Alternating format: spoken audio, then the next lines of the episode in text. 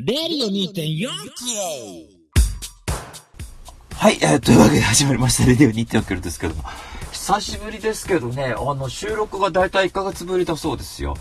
あの、ちょっと、えー、5月7日が多分最後かな？多分撮ったのが。えー、あ、5月13だ。そうだ、13、2週間ぶりぐらいですかね。ええー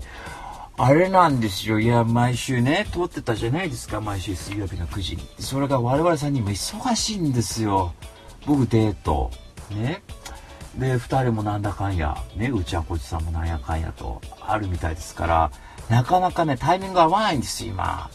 で、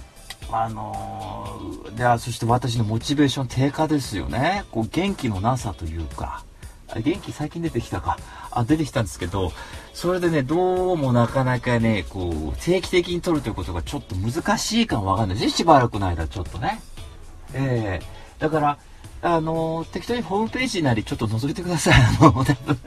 1ヶ月空くってことは多分ないと思うんですけど、だから下手したらわかんないですよ。もしかしたら2日連続乗る日が来るかもしれないし、2週間に1回とかってことあるかもしれないですけど、ちょっとしばらくね、我々さんに体制がちょっと整うまではですね、まあまあ、いずれまた毎週やると思うんですけどね、ちょっとしばらくの間は、まあ皆さんちょっといついつまでということはっきり言えないですけど、一応なんでそんなこと言っとくかっていうと、一応この放送も一応何人かの楽しみにしてらっしゃる方がいるという話はなんか、ちらほらと、あの存在なんとか認識してるので、えー、楽しみにしてるとこね、あの、ジョニアンの愚痴いちいちまたうるせえなっていうのをこう聞きたいっていう人もしかしたら既得な方もいらっしゃるかもしれないので、一応そんなこと伝えとこうと思ってる。で、あの、2週間じゃないですか。で、2週間って何やったかっつうとですね、もう言うともうぶつくさまたぼやきしか出ないんでちょっとやめときますけど、2週間で、どこ行ったかな？あ、あれありました。あの、プロレスを見に言いました。あの、え、私人生初プロレスですよね。5月、2週間ぐらい前からとりあえず5月の、で、いくつ半ばぐらいで、ちょうど収録した次、いや、まあいいや、日にちは見としまうで、5時、5時らじゃない、プロレス見に行ったんですけど、で、あれなんですよ。友達に大文字宗君ってプロレスラーの、あの、前面がいて、で、彼とよく一時期遊んでたんですよ、一緒に。なんか例えば、あの、トレモノのね、キャントウェイトサマーって、一応私の黒歴史と私は言ってるんですけど、あの、本当お恥ずかしい仕事を本当に。えー、で、その、唯一ね、僕がこう、今でもそのなんか、そういう芸能の仕事を頑張ってやった時期に、まだこう、残ってて YouTube で見れるものの唯一数少ないものの一つなんで、僕的な仕事はね、まあ、曲云々はともかくとして、僕的なその表現のこのレベルの低さっていうものを世間に露呈してしまった、とてもあの、本当に貧乏ちゃま状態っていうかね、あの、裸の王様状態情けないプロもありますけど、ずっと、そことかと一緒に出たりとかしてて、あの、一時期よく遊んでたんです。で、その彼が、今、あの、ランズエンドっていうね、プロレス団体に所属して、それ関西が多分メインなのかな。で、大阪に行っちゃったんですよ。ちょっと会えてない時期。だから、2年ぐらい会ってなくて、それで、まあ、ちょ、ジョニーさん今度試合あるんでよかったら見に来ませんかって言ってくれて、あ、行く行くっつって言って行ったんですよ。行ったんですけどね、プロレス初めてじゃないですか。で、すと、独特ね、やっぱ雰囲気が。あの、ほら、一応あれってこう、技を受けるじゃないですか。相手の出す技を。で、それやっぱさ、そうくんも俺普段遊んでる時からでっかいなって毎回思ってたけど、もうさらに大きい人がやっぱりいるんですよ。多分そうくん今絞ってんじゃないかな、あれもしかしたらね。背もそうくんよりも大きくてっていう、そうくん182、3あるんですよ。で、100キロぐらいドーンとでかいんだけど、さらにドーンとこう、なんかすげえって言って、その人たちがさ、そんな巨体の人たちがローキックぶちかましたりね、ドロップキック相手にガーン行くわけですよ。それやったら相当な迫力あるんだよねって。うわーって思ってみんじゃん。で、ちょっと、ランズエンドは僕は芝居、あ、芝居じゃない、プロレスそんなたくさん初めて見たからよく知らないので、どういうものかってことよく語れないんですけど、でも、あの、途中でそのちょっとコント調のね、割とそのプロレスの試合とかもあるわけだから。エンタメなんだね、本当にね。で、なんか10人ぐらいでわーっとバトルロワイヤルだなんて言って、こう、みんなでふざけながらプロレスみたいにするわけよ。あ、俺は技出すぞ、技出すぞとかってこう言ったりとかしてとか。で、その後出てきたのが、あのなんかねなんかあの出たから言っていいと思うんですけどなんか NHK の歌番組に出ててなんか子供が見るようなそれに出てるお姉さんっていうのが出てきて歌歌いだしたんですよ。で結構会場が多分ね500人ぐらい入ればいっぱいの割とこうコンパクトな会場だったんですけどそこで歌を歌われてこうお客さんに向かってこう手振っていくわけですよ。ねあれ囲みますからステージ上。リング上そういうリングでもやったってこう手振られた時に一人だったんだけどついリアクション求められると何にもしないわけいかないからその手に一人で振り返すっていうこの恥ずかしさっていうか気まずさみたいなさそうくに見られてなきゃいいなって思いつつでも俺そういうキャラだろうなって思いつつ福田さんのとこでやってサックス福田がその姉さんがあーっと見ててその後が大変だったんですよ。もっとリアクション求められたその後なんかランズエンドのダンサー3人っての出てきたわけ覆面かぶって女の子3人出てきて踊るんですよでまたこっちにもお客さんに向かって手振るわけわーっつって言って俺に向かって手振るんですよそう俺リアクション求められると無視できないから性格がいいからやーって手振ってんのそんなことさ男36でやってんの俺だけですよ。と。あとみんな黙って見て俺だけて手振って。で、笑顔で思いっきり振りゃいいじゃない。恥ずかしそうに手振りやがって俺情けねえなと思って、なんか、初めて見る作法がわかんないんですよ。初めて行く場所って。ライブとかだったらさ、方法言わせろってあるじゃない。行ってなんぼだっつうとこあるでしょ。それができないから困って。俺のさ、お客さんの悪口言いたかないけどさ、ね、レスラー同士が対戦してるとさ、もうみんなもうクロートだ、見てんのが。すと、ガーンと技当てるとさ、ね、レスラーのその当て方見て、甘いな。入ってないな、あれちゃんと。こういうわけ隣で、冷静だね、と思いつつね。で、俺の前のやつなんか微動だにしないんだよ。で、でっかいやつで、そいつが。なんかグレーの拓郎みたいな頭して。で、俺もう邪魔だからこう、横でこう、身乗り出してみたんですよ、そいつの横で。首の筋痛くしちゃって、次の日ずっと仕事しながら、首が痛えずーっと言って、プロレスって体に悪いなと思ってさ、だけどね、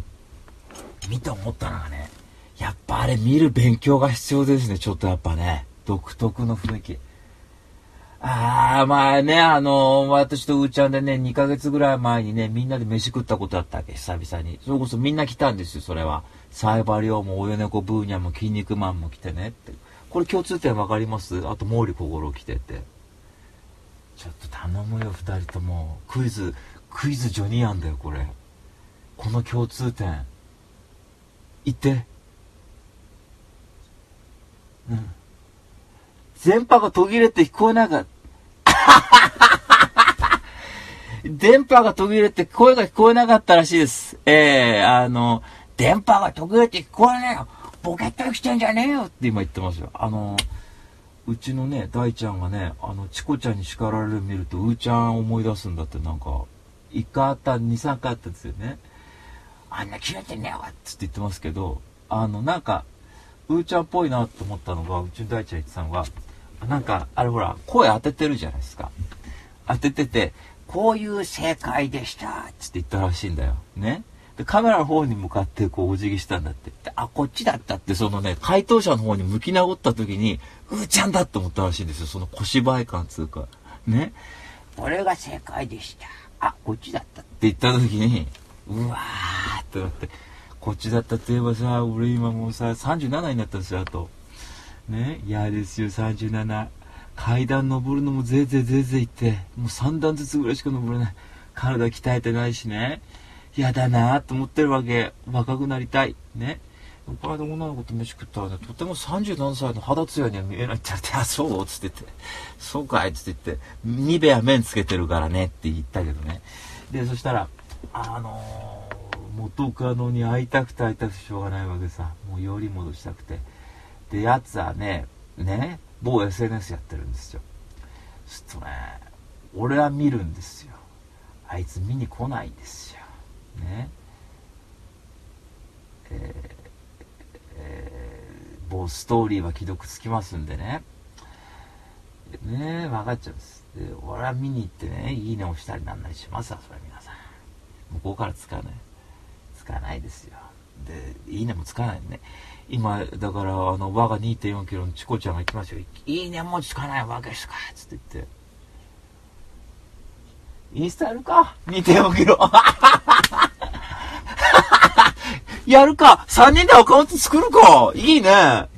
いいね。3人で適当にポツポツポツポツを共通のアカウントで上げてさ、俺見た映画のことポツポツポツポツやって。あ、いいかもしんない。ほら、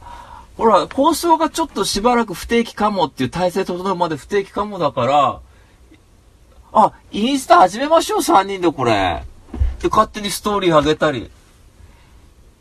ねえ。で、ストーリー勝手にそれぞれ3人、ここいますなんつってあげたりしね。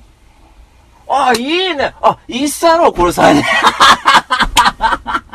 いいな。久々収録するとこういうことあるから楽しいな、なんか。で、で、そしたらね、インスタ始めますけどね、2.4キロの。これもうあれですから。我が2.4キロ、チコちゃんが、本当に。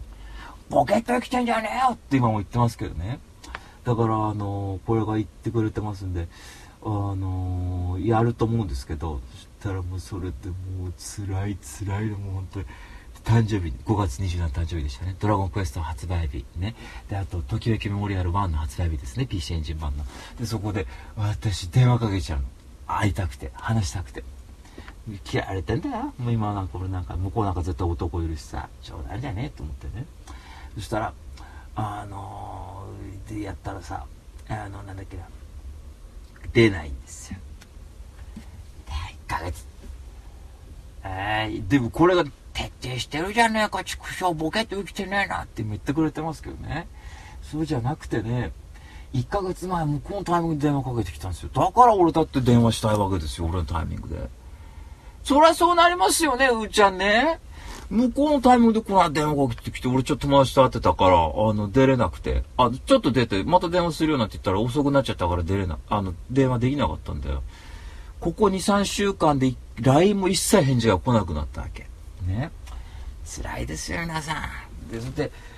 一回でやめりゃいいとこ、もう一回電話かけちゃうね。それで、インスタっていうか某 SNS 見て、あーと思って、出やがんないんですよ。で、それ職場で愚痴ったんですよ。2回も電話かけちゃったっすって言ったら、しつこいなって言われて、あ、そうっすよねって言いつつ、あの、S さんとおじさんに怒られてね、しつこいよそれはって言われて、いやだってしたいんだもんっつって言って、最近ね、諦めたんですよ。俺そんなに人間できてないからね、俺ね、あんまりいい人でいるのやめにすることにしたんです。あの、この間ね、女の子3人と飯食ったんですよ。ね。久々会う子だったわけ。前に某撮影で会った子でさ、ね、可愛い子だからって思って、で、1年ぐらい前に、その3人でじゃあご飯食べようかって話があったわけ。その撮影で一緒になった子と、その友達と一回会って、で、じゃあ、集まろうか、なんつって言ってて、で、話が、ちょっとタイミング合わずに、こう、ちょっと流れちゃったのよ。で、1年ぶりに思い出してさ、で、某 SNS 見てるって言ってさ、やっぱ可愛いよなと思って、あの、妻人なんですけどね、その僕の友達は。まあ、でもちょっと、なんかいろんな人に会ってみたいなと思って最近と思って、会ったですよ。で、新宿のね、東、東南口ですか？あそこ、新東口か。東南口か、あそこ。フラックスの前。あの、バスターの前ですね。ですえー、そこでね、もう待ち合わせると大体いいことないんですよ。そこの待ち合わせって何だって言ったら、ほら、3ヶ月前にさ、あの、日本語上手だねって言ってブチギレられたとこがそこなんですよ。話でわかるでしょ？今週のぼやきですけどね、これ。会ってもさ、会話続かないんですよ、久々だから。で普段から会ってる友達じゃないしね、会ってた時期がある友達でもないから。参ったなと思ってぼやくわけ。ネタ困って映画の話とかしますよね。すっとさ、向こうが面白くなかったらしいんだよ。その、もう一人、29歳の女子と、ね、23歳の女子2人来たわけ。そして29歳の俺の友達だ。そうすると、あの、俺の前でディスるわけ、俺のことを。多分小声で。ネタなんだよ、きっといじりで。いじりなんだけどさ、もうよく知らないから、もう頭くるばっかりなの、俺それで。やだなって。23歳の可愛いんだよ。ね、え、あして顔だってさ、つかつって言ってしてもさ、え、何ですかそれ見てみたいとかって言うわけ。やっぱさ、思ったよ、やっぱ、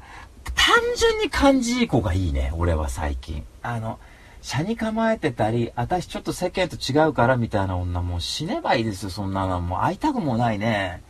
自分変わり者だと思ってるなって言ったら嫌いだなと思って顔可愛くても俺こういうの騙されねえなと思って。なんかやっぱね、えー、おかちめんこでも感じいい子がいいっすね俺やっぱり。おっぱいが大きいとかそういう子がいいなと思って話変わってますけどね。だからあのそこでね、だんだんこう、好きな女の子のタイプっていうのは分かってきました。俺明るくて優しい子がいいんだなと思って、シャに構え、男でも嫌だね。男でも女でも嫌だね、シャに構えてるやつってのは。言うならはっきり元気があってさ、うるさいな、ジュニアも映画の話ばっかしてって言われるやつさ、いや、だってさ、ってなるじゃない。めくてなんか二人だけで話すんだよ、目の前で。あれ感じ悪かったなほんと。嫌だね、業界筋って本当にね。だから、それですね、ここ2週間ぐらいだいぶ落ち込んでたんでね、ラジオやめる騒動っつうのもあったんですよ。またすぐへこむから俺、そんなんかあると。嫌だなと思ってさ、そうすると、なんつうのかな、あのー、なんか、イヤホン怒ったけどね、なんかね、それでね、いろいろ考えたんですよ。で、ほら、ニルバーナ現象ってのを起こしてたじゃないですか。あえてへこむっていう。そしたら、うん、自分をカート・コバーンだと思って生きようっていう。ええ、そしたらね、あのー、GU で今、ネルバーナーの T シャツむっちゃ売ってるんですよ。俺タイムリーだったなと思って。もしかしたらどこかで GU のね、その広告を見てね、宣伝を見てね、カートコバーンってのはどっか脳の俺の片隅に、こう、インプットされたのかもしんないね。それで聞いて、したらね、もう自分の周りには感じいいやつしか置かないっていう宣言したんですよ。で、あとこの間もあれも大変だったの。また今週のぼやきね、第2弾。ね。誕生日会あったんですよ、この間。で、去年はやんなかったんで、久々にちょっとみんなで集まろうと思って、あの、最近ね、仲良くしてる人ちょっと声かけようと思って、で、ほら、これ10人ぐらいでやるか、50人ぐらいでやるかっていうところで線引きって難しいですよね。で、今、50人もそんなに呼べるような友達はいないので、俺のためにちょっと来てくれっていうさ。で、顔最近そんな広くないから。で、あのしょうがないから、まあ、しょうがないって言ったらあれだけど、まあ、10人ぐらいでパッと集ま、集まろうっていうことで計画したんですよ。で、六本木でね、まあ、言っていいと思うんですけど、あの、某、某友人ね、マイメン2人、まあ、マイメン7、8人いますけど、そのうちの2人呼んだわけです。某は、えー、某友人は静岡ですね。某静岡と、えー、某バイオン野郎を呼んだわけですよ。ね。もう聞く人聞いたらね、これ放送聞いてる人はわかんないと思うんですけど、僕のこと知ってる人からすりゃ、あ、いつものメンバーだっていうね、そうつっていうことなんですけど、で、その一回、で、あと、某うちの弟呼んだんです。で、それのメン、ね、某じゃ、棒じゃねえよって今言ったんですけど、ツッコミが早いもんね。やっぱ0.5秒で来るもんね。もう、棒うちの音って言った瞬間、棒じゃねえってこうね。あ、こっちだったって言ってますけどね。で、そしたら、あの、去年その4人で、あの、ちょっと、東京タワー行こうぜっつって言ったことあったわけ。で、散歩したんだよ。で、じゃあ今年もその再現だっつっていう話で、最初その4人だけでやるつもりだったのがさ、ちょっと、じゃあ俺、俺も行くよ、その誕生日会なんていうこと言ってもらうメンバーがいて、じゃあちょっと、1次会はその散歩メンバーで、2次会はじゃあちょっとご飯で、その新しく追加メンバー込みでちょっと、ね、六本木あたりでちょっと飲もうか、なんて話してたわけ。で、こんな感じで、つう話したらさ、イギリスから友達が帰ってくる。ね。で、某さらに追加メンバーの一人が行ったわけですよ。共通のそのイギリスの友達が帰ってくるから、その日合流できないかなつって言って、あ、いよいよ六本木で7時からだからつって言って、全然来てくれていいし、つって言って。ただ、店とか予約するのめんどくさいからほっとこうと思ったわけです。あの、まあ、あの、行ったとこであれば、まあ何でもいいやとみんなで適当にちょっといっぱいに飲んで、ああ、どうもどうもって言えばいいなと思ったわけ。で、六本木に向かったんですよ。渋谷からね、某バイオンと静岡連れて大ちゃんとつって言ってバーっと行ってたら、大ちゃんがなんかね、そのイギリスのメンバーの、その間に入ってくれる友達と連絡取ってなんか揉めてるんですよ。ね。いやいや、無理無理無理無理。いや、もうだって時間決まってんだ、こっち。無理だってば。場所いきなり変えるって無理だよ、そんなの。え？じゃあ俺だけそっち行く。え？ダメ？どうすんの？ああ、わかった。じゃあ段取りついたらまた連絡して。なんかあったのって聞いたら、新宿に場所変更しろだってっていうわけ。いや、でもよ、つって言って、5時半なんですよ。で、今からもうし六本木だって言うと連絡しなきゃいけないじゃないですか、その追加メンこっち六本木に来るつもりのメンバーに。いや、めんどくせえっつって言ったら、いやーって大ちゃんもイライラしだすわけ。ね。あーってもう、誕生日ですよ、私ね。そういうギスギスすることはお断りだったわけですよ。ね。えーと思って、で、連絡したんですよ。その、俺が六本木に来るつもりのメンバーに。イギリス組じゃない方に。あの、すいません、新宿にちょっと変更で、一人メンバーその中で切れちゃう。そして俺に対して。いや、急に言われてもさ、いや辛いわね、俺としちゃ板挟みだ、完全に。いや、事情がありましてね、っていうわけよ。で、俺もほら、すっかり散歩モーターから LINE なんかも6スポチェックしてなかったわけよ、あんまり。いや、ちょっと、事情が、つっていう話して。いや、でもいいけど、これ改札出てたらジョニーに交通費請求するとこだわって言われて、もう、と思って、もう、誕生日なんですよ、私。ね。もう、ただただ楽しく全て100点で過ごしたいわけ。いやで、新宿着いてさ、その、俺に怒ったメンバーとかもいるわけ。で、事情を説明したわけ。いや、これこれ、こうだから、こう急に変わったわけさ、つって言ったら、ああ、そうだったんだ、つってそう、だから俺のせいじゃないのよ、って言ったわけ。まだ言い訳できりゃいいですよね、こういう時って。本音を言って。いや、だから申し訳なかったんだけど、こういう事情で、つって言って。で、そしたら歌舞伎町の店を押さえたってわけ。イギリス組のメンバーが。で、行こう。ひでえ店なの、これが。こっち11人いたんですよ。で、店の奥通されたら、狭くて11人全部座れないわけ。一人滑腹いいメンバーいてね、どうするかって言ったら、通路のとこに椅子置いてそこに座れっていうわけですよ。で、ーつって言って、まあまあでもまだ笑ってたそれでも。で、何が最悪って飯がまずい。チーズフォンデュだっつんだけど、ただのホワイトクリームにただパンつけるだけなのよ。うまくね。コーラください。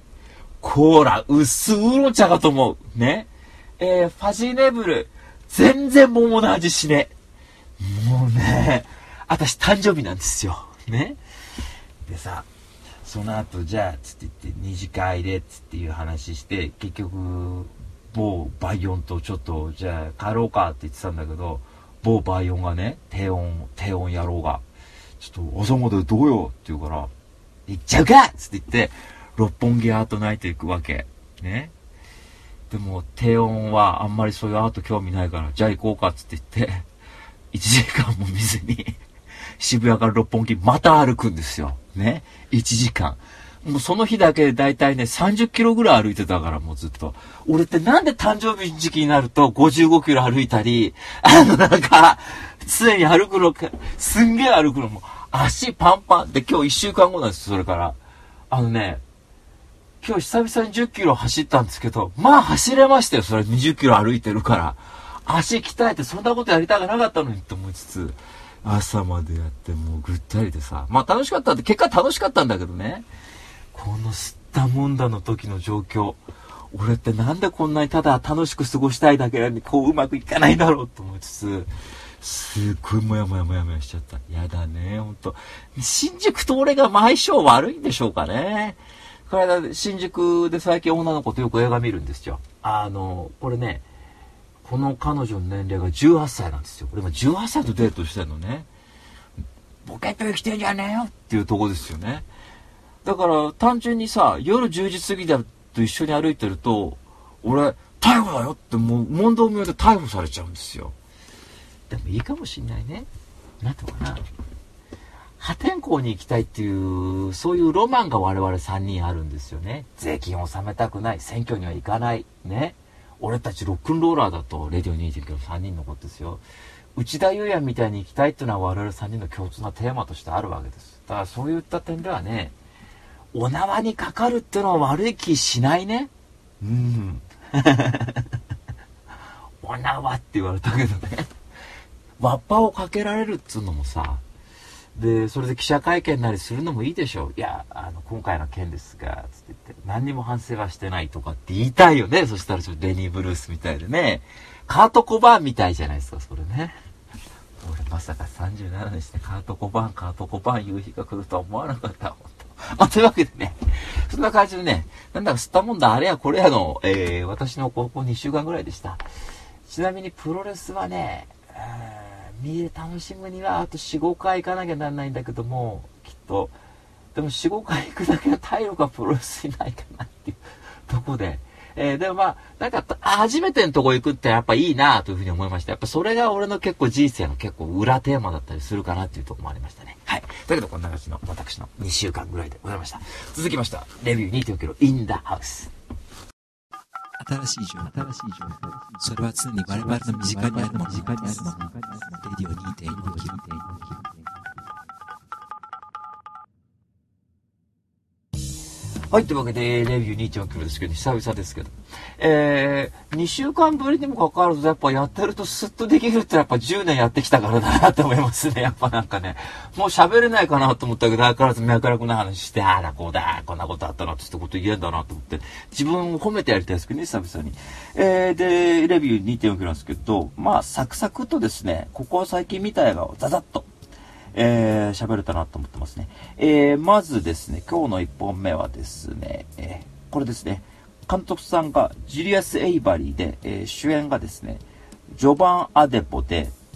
オーバーロードです。はい、えー、で、これ確か、えー、先月の14日とか、その辺に公開してたような印象があるんですけど、まあ、とにかく、えー、最新作ですけどね、まあ、1ヶ月経つともうやってるか、このね、放送がちょっと乗っかる時にはやってるかどうかっていうのはちょっと自信ないですけど、まあ、えー、そういう、まあ、最新の映画です。で、えー、去年公開されたんですね、アメリカでは。で、まあ、ストーリーはですね、これが、えー、第二次世界大戦の、えー、アメリカ軍を、えー、舞台にしてるんですけど、そのアメリカ軍が、あまあ、ナチスと戦ってるんですね。で、その、戦ってんだけど、そのアメリカ軍のその兵士たちが、そのナチスのそのなんか電波塔みたいな破壊工作命令を受けて、で、それ潜入していくんですけど、そこの実際と基地には、えー、ナチスがそのなんかスーパーソルジャー計画みたいな計画をしていて、そこのこうゾンビみたいな、えー、ナチスの、えー、その兵隊と兵士とそのアメリカ軍の戦いを描いたというのはまあ、こう、概要みたいな、まあ、簡単なあらすじということなんですけど、あの、これね、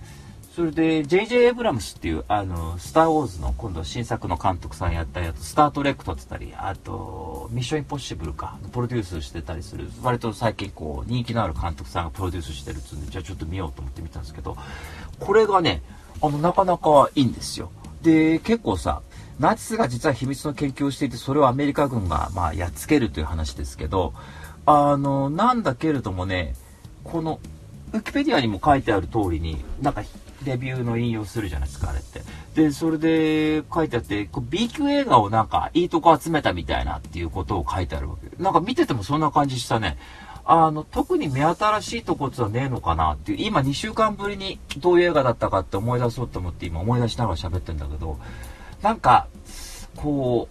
う、すごくね、なんか、馴染みある、なんか B 級のこう、テレ東とかでやってる良さ。よくこのレビューでもそんな話しますけど、なんかそういった面白さがある映画で、あのー、なんかすごく一級品っていうんじゃないんだけれども、あのー、かといって B 級ではないっていうところのいい間ついたかなっていうところでね、娯楽作としての魅力があるなっていう気がしました。で、あと、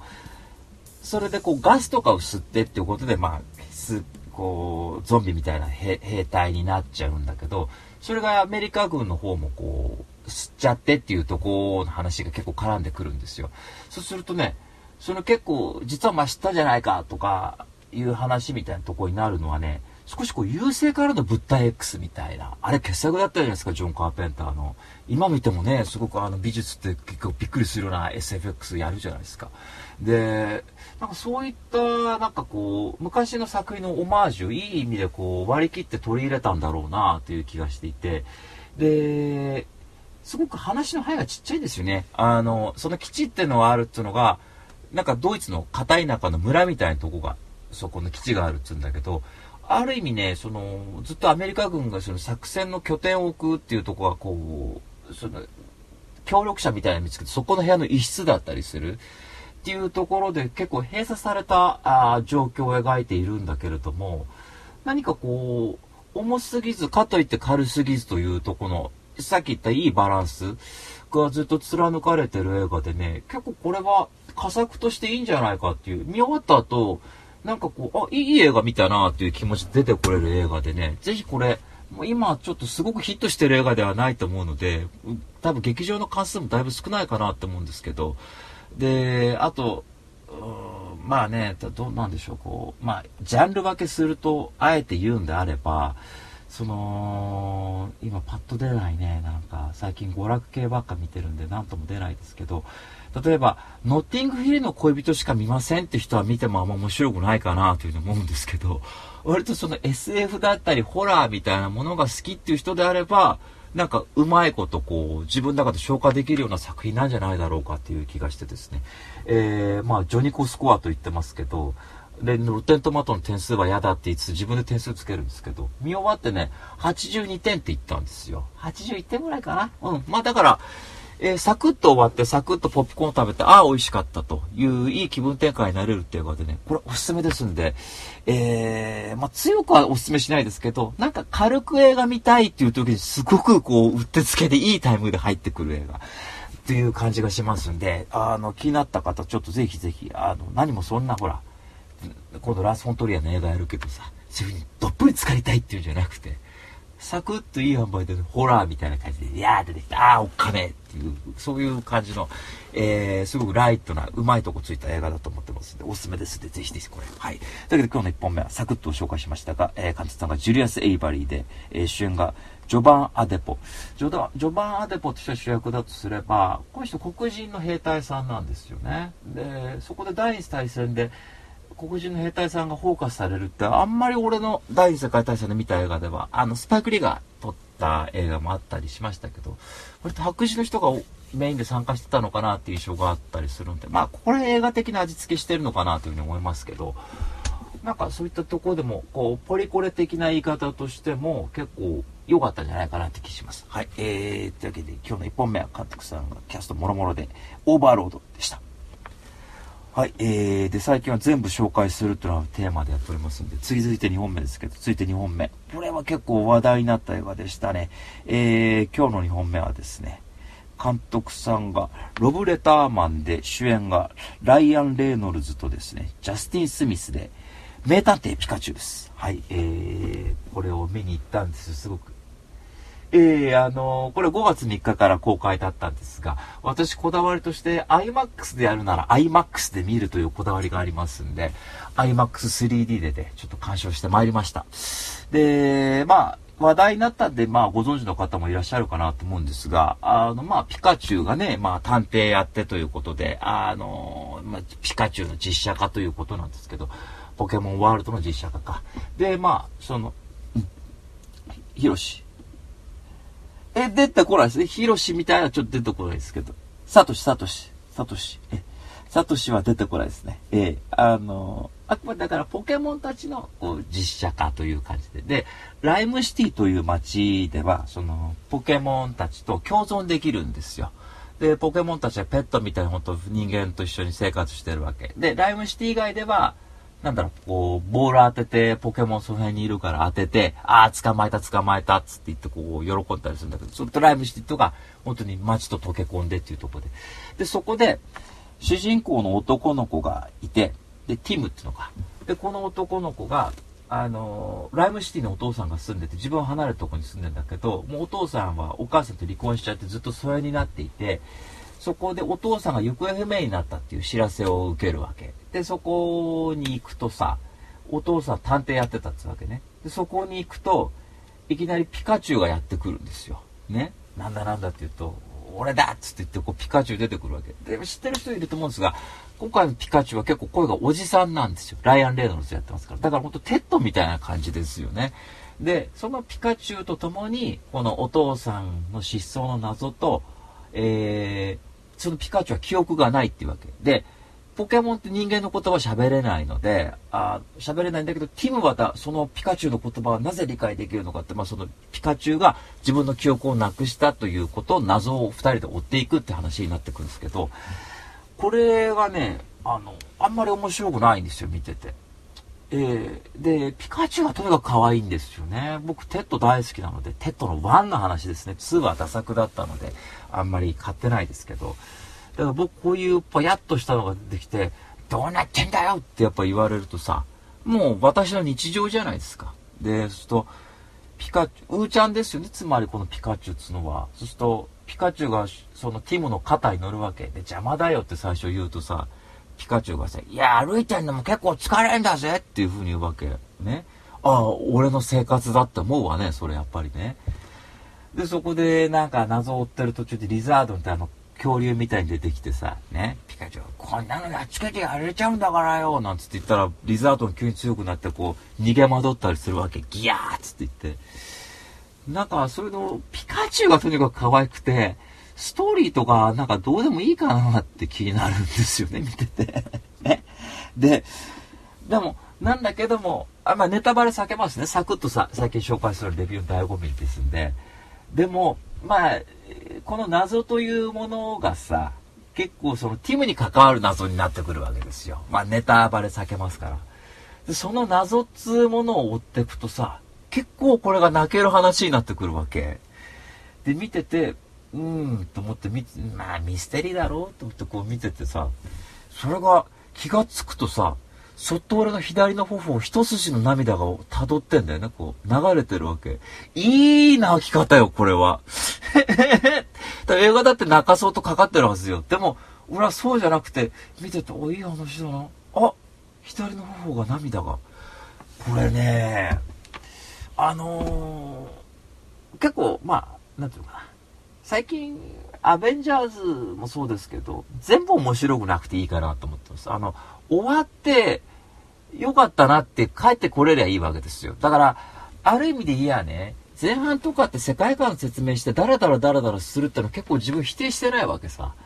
完成度っていう点じゃね、それ最初から最後まで面白いのがいいでしょう。だけど、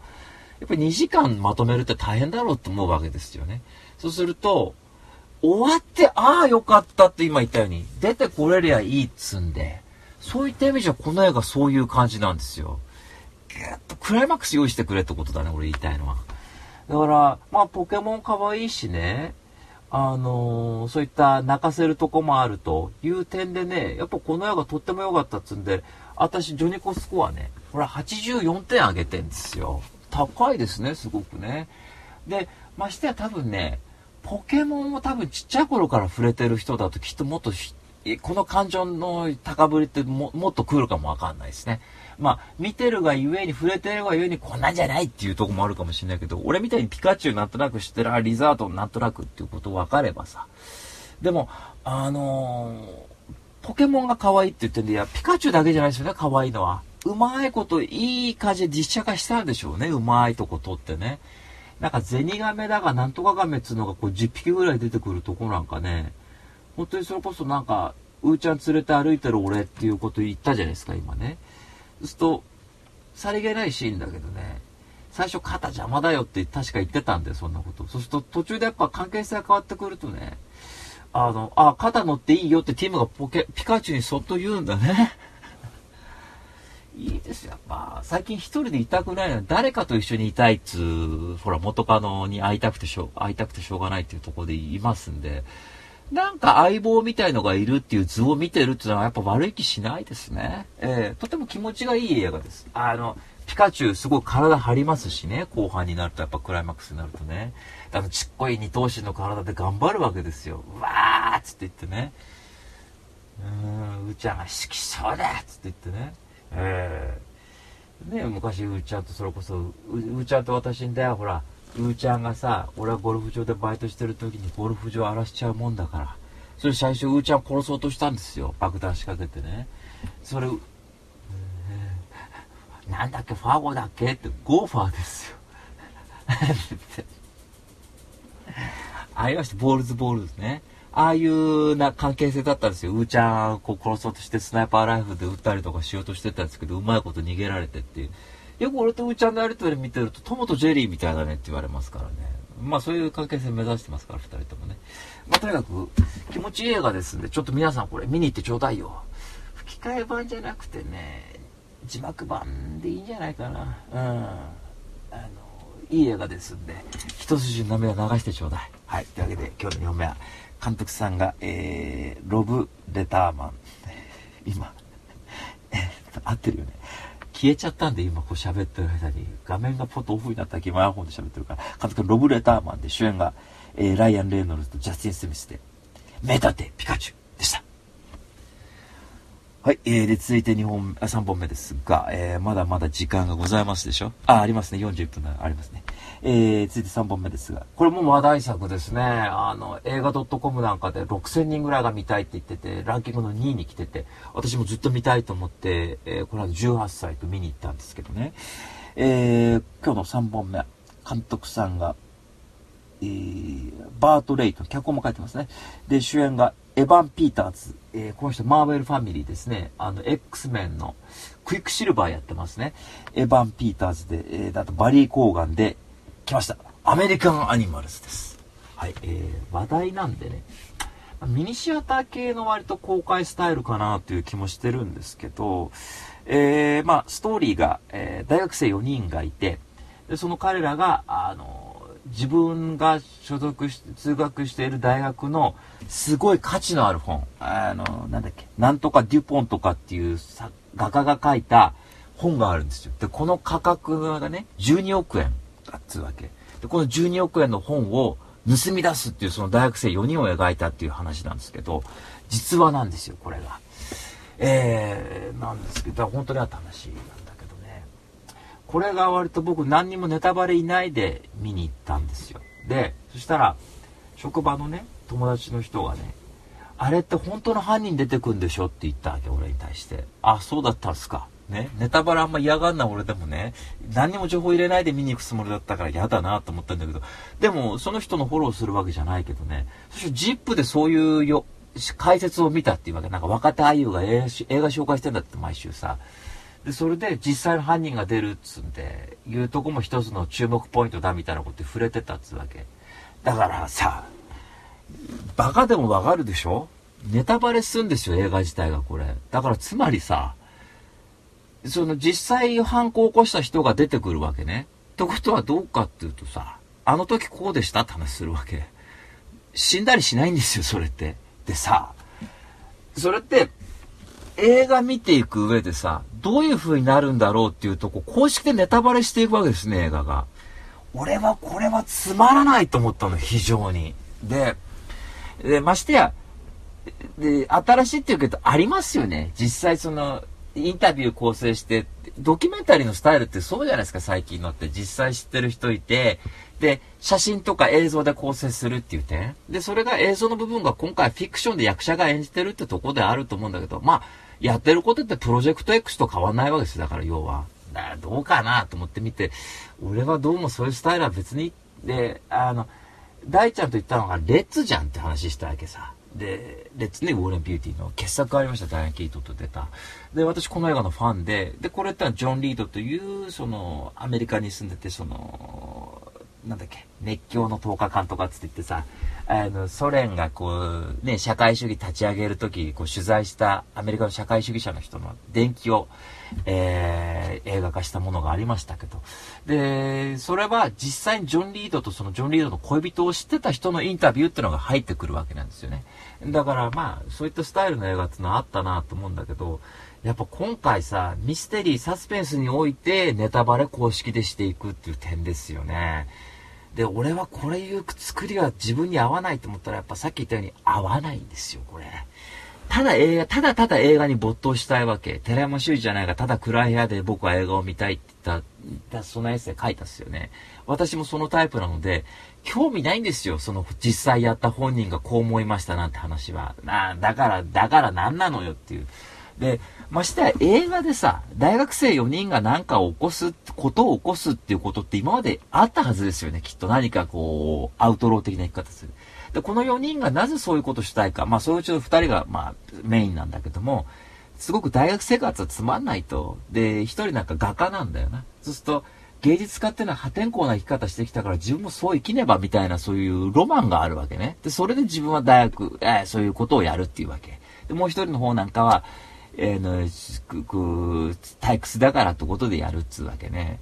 退屈だから犯罪を犯すっていうことの古さね。もう。まあ、実際に起こした奴がいるから何とも言えないんだけど、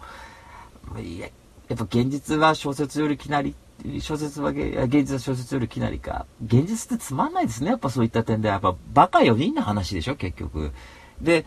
まあ、やっていく上で自分はそういう犯罪後悔してますってことを4人言うんだけどさ、言わせとけって話ですよね、そんなものは。実際映画でもそういう話はあっただろうしっていうとこでね。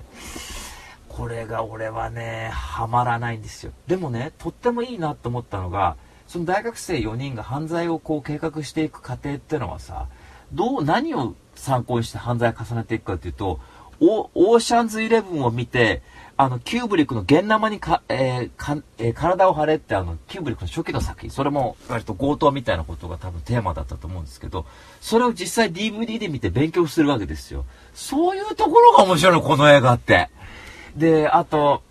途中で、オーシャンズイレブンのあの、エルエルビス・プレスリーのリトルリトルレス・カンバセーションって曲がかかるけど、それかかりながら、実際自分が強盗したらってことをイメージするわけ。そこなんかスタイリッシュに、ブラピのかのようにまるでこう強盗を計画してってとことかっていう、っていうとこが面白いんだよ、この映像の表現としてが。でもそれ以外はね、実に無難な犯罪に失敗する男の子たちの話ですから、うーん、僕これ、すごくロッテントマトがまた大絶賛って最近予告でまあバーは言うけども、やっぱロッテントマトは嘘つきであるってのは私たち3人のテーマですから、またロッテントマトが適当なこと言ったっつうんでね、私のスコア低いですね、これは。40点かな。うん。一緒に行った女の子は80点も85点ぐらいだってすごく面白かったって言ってたけど、俺もだからね、最初見た時は雰囲気とにかくかっこいいのよ、映像の表現は。あのー、ブーンとドライブしてて、こう、犯罪の計画練ってるじゃないで、ブーンって話しててさ、これこれこうしよう。で、お前本当はこう思ったんだろうって、こう、役者が実際いた本人に話聞いたりする。そういうとこ面白いんだけどね。それ以外の映像の表現に実際のストーリーがくっつ、なかなか追いついてこれてないっていう。やっぱ、映画にするっていう点においてはやっぱ嘘つく必要性が、やっぱ俺はあるかなと思ってます。だから、表現って現実通りでやったって言ったってさ、やっぱそこ嘘ついてほしいんでね。その嘘がないね。ロマンがない、この映画は。うん、面白くないんで、見に行かなくていいと思います。あの、やっぱりその、マスコミの騒ぎ方ですよね。いい、いいって言ってて、マスコミって一体普段何騒いでるって言ったら壁ドンする方がにもいいって言ってるような連中ですから、今テレビってのは基本的に嘘しかつかないですから、あの、面白くない映画をみんなを騙して連れて行こうとしてるっていうのがマスコミの本当にマスゴミ様の本当嘘つきなことだから、やっぱね、俺とかね、うーちゃんとかね、やっぱ見たやつの話聞くべきですよ。うん。そ、それは面白いが自然とおのずといけるはずですから。なんで急にこういう自信家って過信家みたいな話しちゃうんだろうね。でもね、映画終わった後ね、つい最近カート小判ブームだからね、俺もなんかね、犯罪を犯してって気持ちにはなるんだね。退屈な生き方はしたくない。ね。それで、一時期ね、俺とうちゃんも矢印すべしのファンでね、昔ですよ。見直したら大した映画じゃないんだけど。じゃあ、うちゃんって言って、銀行強盗を仕掛けたことはありましたね。で、喫茶店でね、5分だけこういう風に襲おうということを計画して、でもさ、捕まったら嫌だからやめようねって言ってすぐやめた2人がいましたけどね。うーちゃんが、やってねっつって今言ってますけどね。えー、まあ、大したことないんで、えー、あの、俺の弟の某友人がね、うちの兄貴見に行ったらしいですよって、その友人に言ったら、ああ、いいな、ちょっとね、その人映画むっちゃ詳しい人なんだよ。ネットフリックスとかでいいですよ。うん、それでいいと思います。はい。というわけで、今日の3本目は、初めて今日でおすすめじゃない映画でしたね。えー、監督さんが、えー、消えちゃうんだよね、これが。監督さんが、バートンレイ、バートレイトン。この人でもね、映像の表現はすごく僕買うんでね、監督がどこまで映像にタッチできるか分かりませんけどね、編集とか面白いんでね、編集面白いとか映像面白いから、ドキュメンタリーこの人普段撮ってるらしいんだ。じゃないものを次見たいですね、ぜひね。えー、で、えー、主演が、エヴァン・ピーターズ。エヴァン・ピーターズの役かっこいいのよ。あの、家が割と荒れて、荒れててさ、それで犯罪に走るってありがちなんだけど、それでもね、犯罪実に楽しそうにやるんだよ。かっこいいんだ、このウォーレンつうのが。このウォーレンだけ見に行ってもらいたいけどね。俺惚れたよ、久々にアウトローの姿として。かっこいい。なんか日本だと菅田将暉とかやったらうまそうな感じ。菅田将暉よく知らないけど。えー、というわけで もろもろで、キャスト、スタッフもろもろで、アメリカンアニマルズでした。はい、えー、で、続いて3本目なんですが、3本目は、あの、ゴジラキングオブモンスターズ見に行ったって話を、あの、今日ね、収録1時間遅らせてもらって、わざわざ見に行ったんで、その話したいんですけど、これね、あの、今、そのゴジラキングオブモンスターズの話するにはね、これまたマーベル・シネマティック・ユニバースみたいな感じで、まずモンスターズ・ユニバースみたいな感じで、またゴジラ、キングコング、それで今回のキングオブモンスターズっていう、まあ、ゴジラシリーズですね。それでまた一つの世界観を共有してるっていうのがあるので、またその話はまた近々、え、次の収録ぐらいでできたらね、いいなということですね。はい。えーと、というわけで、まあ、こんな感じでちょっと締めたいと思います。はい。というわけで、レビュー2.4キロでした。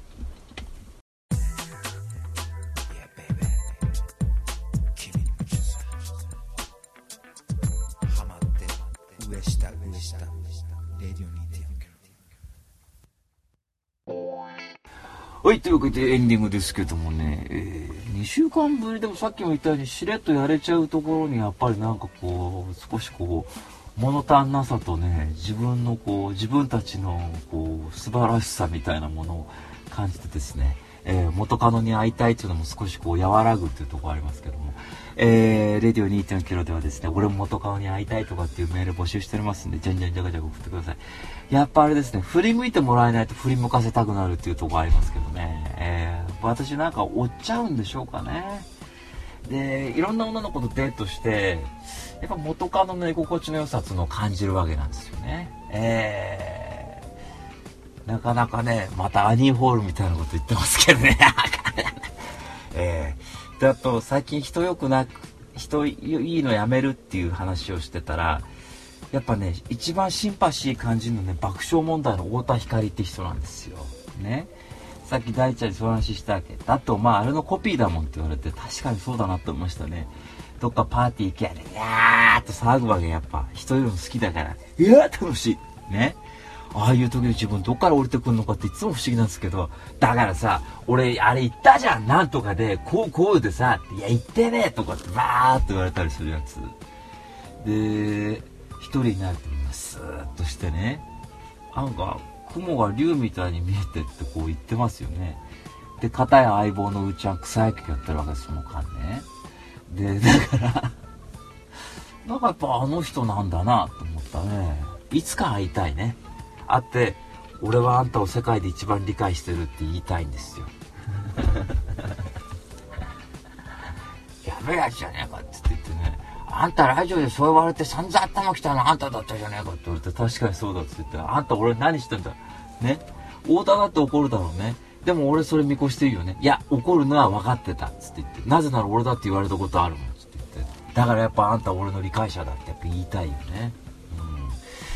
まあまあ、というわけで、えそういう危ないメール募集したらすんで、じゃんじゃんじゃんじゃん送ってくださいね。えー、というわけでこんな感じのレディオ2.9でした。また、えー、次回、お楽しみに。アディオス。